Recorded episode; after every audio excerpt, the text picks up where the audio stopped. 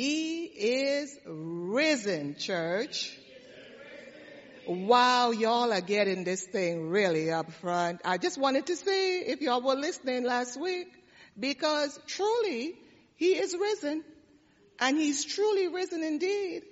And not only is he risen, but he is living within us and we have the choice of allowing the risen Christ within us to really have an impact in our lives and then to reach out and touch others by his spirit. Amen? So I have this message that the spirit has inspired within me on last week. And the title of this message is Faith, Hope, and Love. The resurrection helps us to live this Christian life with faith, with hope, and with love in Jesus Christ. So I start us off this morning with a question. How is the resurrection of Jesus Christ impacting your life today? I'm giving you a chance to let that sink in because it's a very important question. How is the resurrection of Jesus Christ impacting your life today? We have a great, great message. We have a unique message in this world. That message, that unique message is that our God, the God that Christians call upon, is the only God who took on human flesh, came and dwelt among humanity, revealed his power, his grace, his mercy, and his love, and then died upon the cross for those who believe in him, and then rose from the dead to validate the gift of salvation that God has given to all those who believe. That is a unique message to every Christian upon this earth, past, present, and future. It, we are the only religion that will claim that our God loved us so much that he gave himself to die upon the cross and to receive our brokenness, our sin, and then to give us the opportunity to live this Christian life in freedom with faith in him, hope in what was accomplished and what is yet to be, and with love so that others who do not yet believe can believe. I think when we hear the texts that were read today, we heard how the resurrection of Jesus Christ impacted the lives of his disciples and those who were around them. You know, John tells us in his gospel that it was on the same day of the resurrection, later that evening, that Jesus uh, and his resurrection, it was breaking news in Jerusalem, if you could imagine. You know, when we turn on the television and we see the news and we see it all the time, breaking news, breaking news, breaking news. Well, it was breaking news in Jerusalem on that first Easter Sunday. You know, rumors and, and, and reports were going all around that Jesus was resurrected from the dead. And the question is, where were his disciples? Where were his closest followers? Those who had walked with him for three years, uh, saw all the signs, saw all the miracles, heard his teachings. Uh, those who said they believed in him and trusted in him. Those who said that they will never leave him, they will go with him all the way to the end. Where were they? John tells us that on the evening of that resurrection, they were behind closed doors. and they were behind closed doors because their hearts were fearful. They were fearful of their leaders, you know, in their community and what they could possibly do to them because they were identified as followers, as disciples of Jesus Christ. In their fear, they forgot Jesus' teachings to them. They forgot something that Jesus taught them about fear. And this morning I pulled from uh, another gospel, Matthew 10 and 28. And for the song people, Matthew is going to read this verse for us. Matthew 10, 28 tells us something and I, I pulled it out of the message translation so we can get right down to the heart of the matter. His disciples, they were fearful and they forgot what Jesus taught them about fear. So listen to these words this morning. Don't be bluffed into silence by the threats of bullies. There's nothing they can do to your soul, your core being. Save your fear for God, who holds your entire life, body and soul in his hands. Matthew, can you read that one more time? Because I'm seeing some faces that they didn't catch you at the beginning. We'll get them. We'll get them. We'll get them. Don't be bluffed into silence by the threats of bullies. There's nothing they can do to your soul, your core being. Save your fear for God, who holds your entire life, body and soul, in his hands. Amen. Don't be fearful. You know, we as Christians, there are going to be so many things that will threaten to rise up fear within us. There are so many bullies uh, in the world in which we live. They are physical bullies and then they have spiritual bullies. Uh. And let me see if you can identify with me some of those bullies.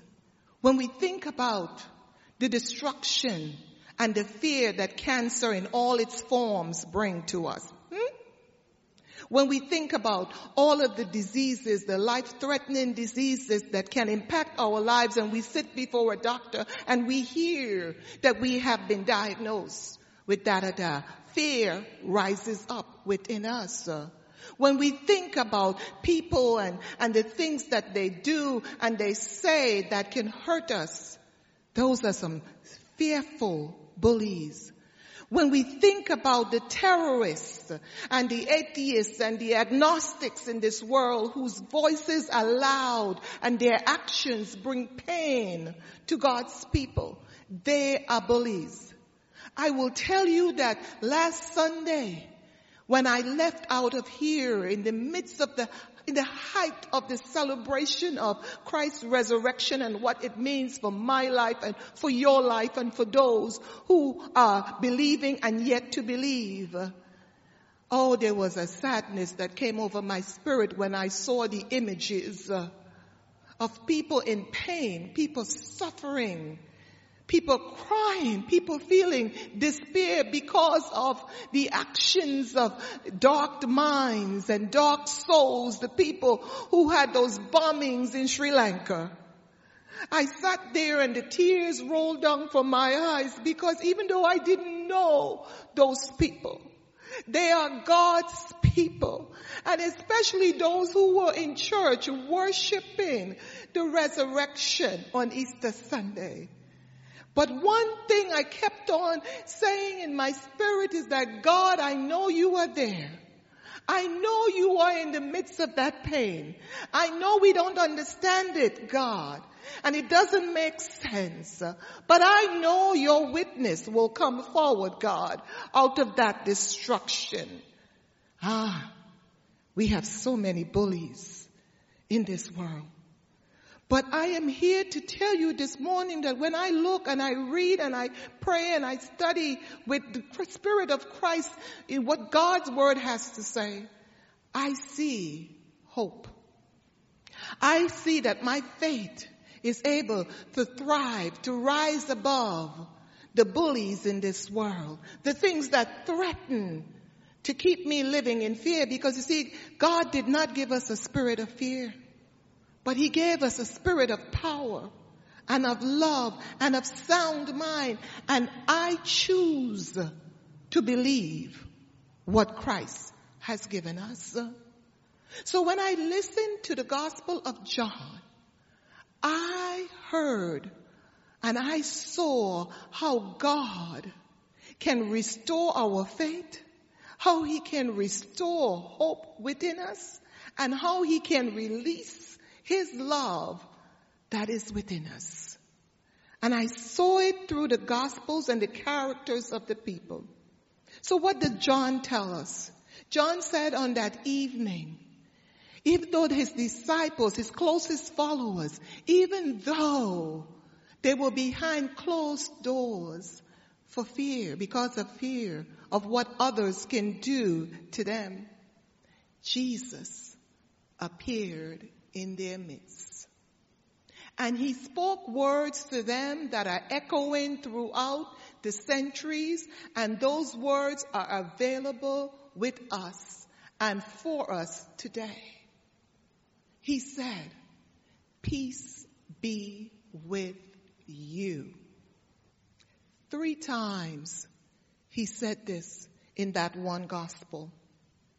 The first time, of course, is when his disciples were overwhelmed with what was going on in their lives. Life circumstances. Their faith was wavering. Everything that they had heard and believed was up in the air. Their Jesus, as far as then they knew, was dead. And then to compound matters, they heard reports that his body was not there. And yet, even though one went and saw the empty tomb, he came back and he was with the others. They were fearful. And Jesus, in his resurrected supernatural body, came in and said, peace be with you. And then he did something great, which is what he offers us every day. He allowed them to have their faith restored and to allow their joy to be rekindled. He showed them his hands. He showed them his side. And then their fear turned to joy, turned to hope. And then Jesus said for the second time, peace be with you. And then the third time that he said, peace be with you, was when he came a week later, like today, a week after the resurrection, because he knew that Thomas, his heart and his soul being broken, he knew that Thomas had doubts. He knew that Thomas had fear. He knew that Thomas needed some help to get him through the hump that he was dealing with. So Jesus reappeared in the midst of the disciples with Thomas present a week later. And he went straight to the point because he knew Thomas's thoughts. He knew his doubts. He knew his heart from afar off. One could say that he wasn't present physically, but he was present spiritually, just like he is present with us. Just like he knows our thoughts that we think we can camouflage. Just like he knows our doubts, our struggle to walk with this faith, to have hope in him in all that he has promised, and to live and to release the love that he has within us. So he got to Thomas right away. He says, here Thomas, put your finger in the nail prints in my palm. He says, look, put your hand in my side. He told him, now believe. Don't doubt anymore. And of course, naturally, if we were in Thomas's place, and we could see the physical manifestation of the risen Jesus right now today. Whatever doubts we are carrying with us, whatever fears we are holding on to, we would do like Thomas and say, fall at Jesus' feet, my God and my Lord. But we are not yet able to see the resurrected Jesus physically.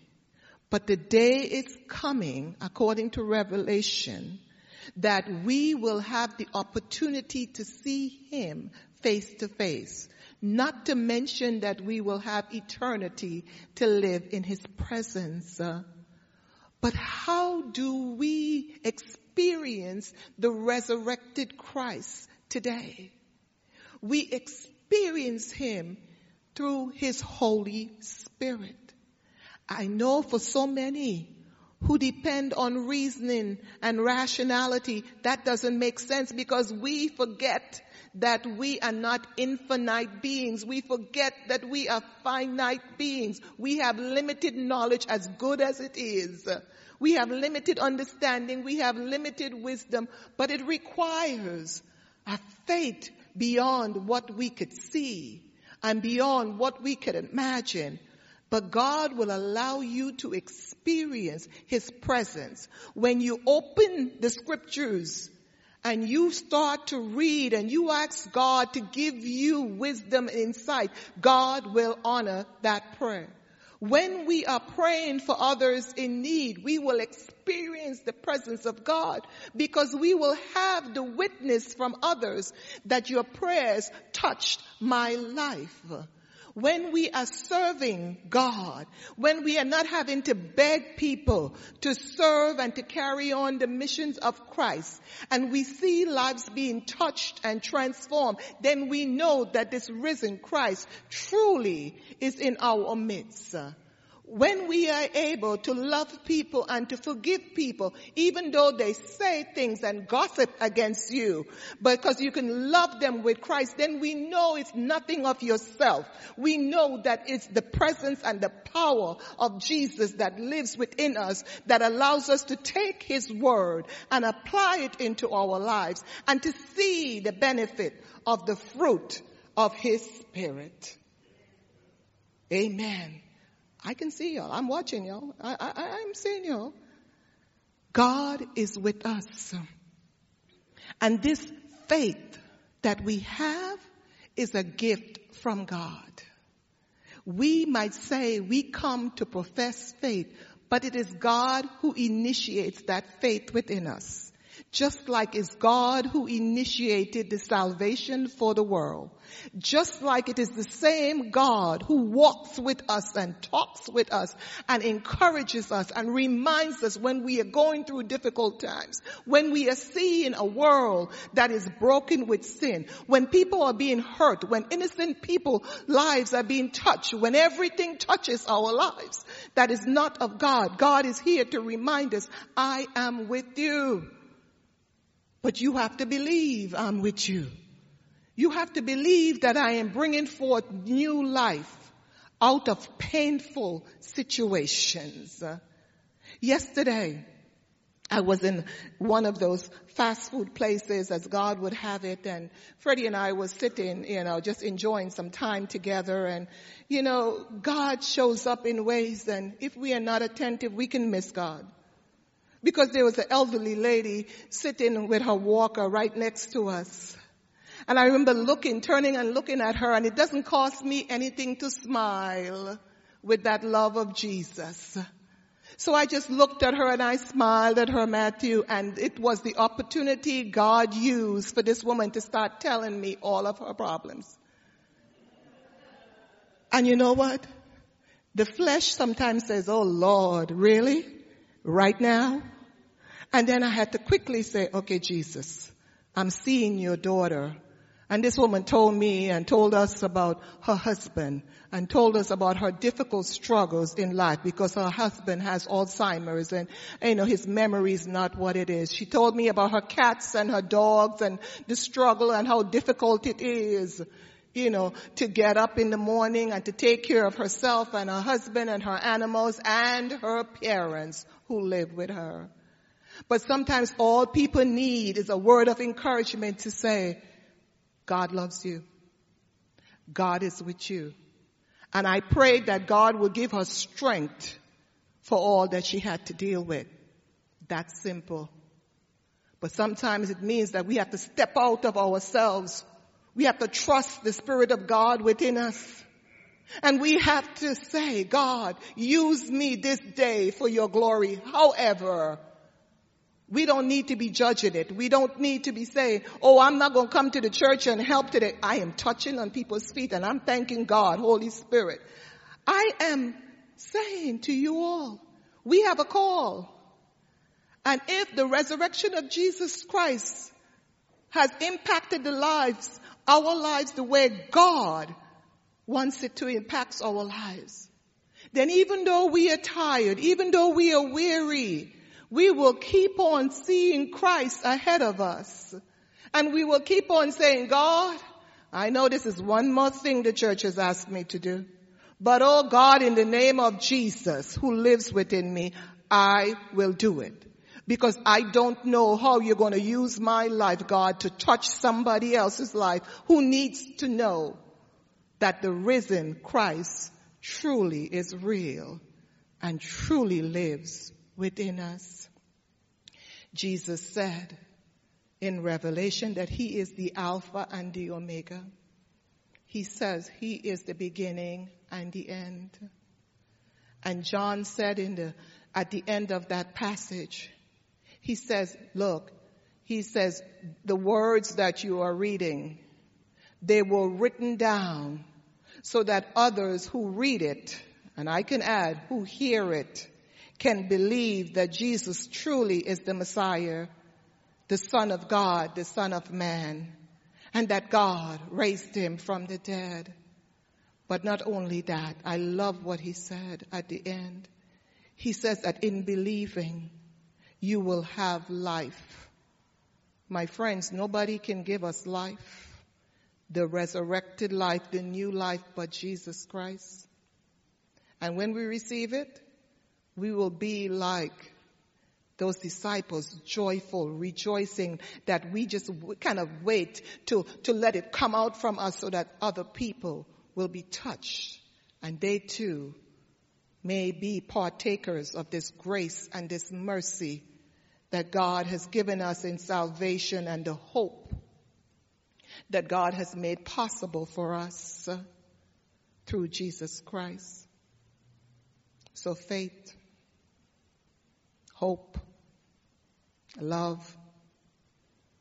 These are the foundations that we live our lives by. And when we rest upon the foundation of Jesus and His love, ah, the challenges will come. I'm not telling you they won't. But when you call upon the name of Jesus, something will happen. And that something is a good something. And that something will carry you through this life into your eternal life, rejoicing. In the name of the Father and of the Son and of the Holy Spirit, let us pray. Gracious God, thank you for your presence. Thank you for every soul under the sound of my voice.